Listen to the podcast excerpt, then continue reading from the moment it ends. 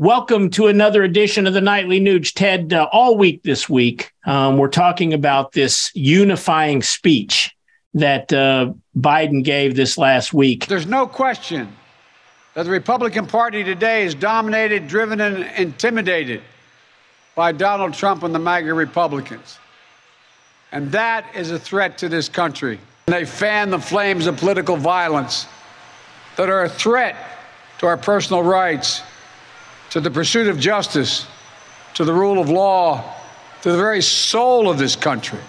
And what I want to start with is Biden's comments that there's no place for political violence.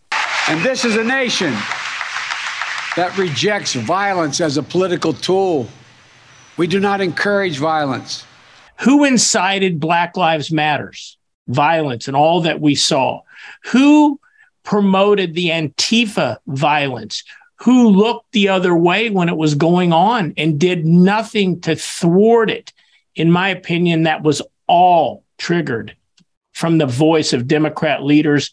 Play a little clip here, Ted, where you can see some of these folks um, in my opinion, inciting that type of violence. I don't even know why there aren't uprisings all over the country. Maybe there will be. There needs to be unrest in the streets for as long as there's unrest in our lives. You got to be ready to throw a punch. You have to be ready to throw a punch. Donald Trump, I think you need to go back and, and punch him in the face. That I thought he should have punched him in the face. I feel like punching him. I'd like to take him behind the gym if I were in high school. If we were in high school, I'd take him behind the gym and beat the hell out of him. No, I wish we were in high school. I could take him behind the gym. I will go and take Trump out tonight.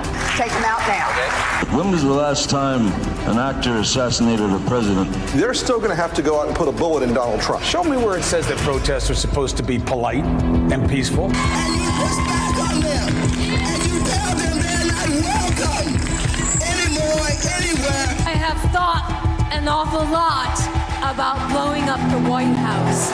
Please get up in the face of some Congress people. People will do what they do.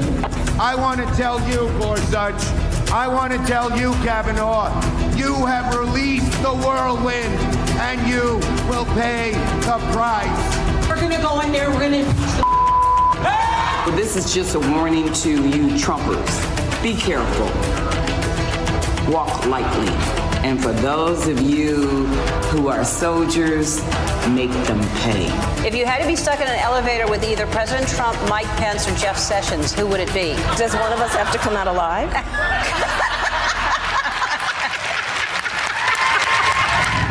so, Ted, what's your take on Joe Biden's reference to political violence, all aimed at MAGA supporters?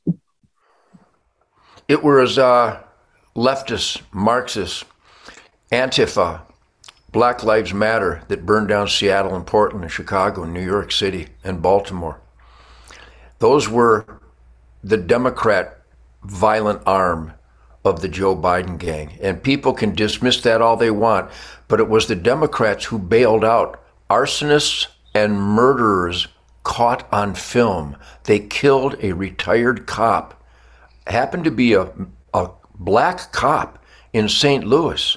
All they were doing was playing on the mindless sheep like emotions of gullible, non critical thinkers, raising billions of dollars for a terrorist organization called Black Lives Matter that have not helped one black life, but they have destroyed potentially millions of black lives with their violence and their terrorism and their rioting.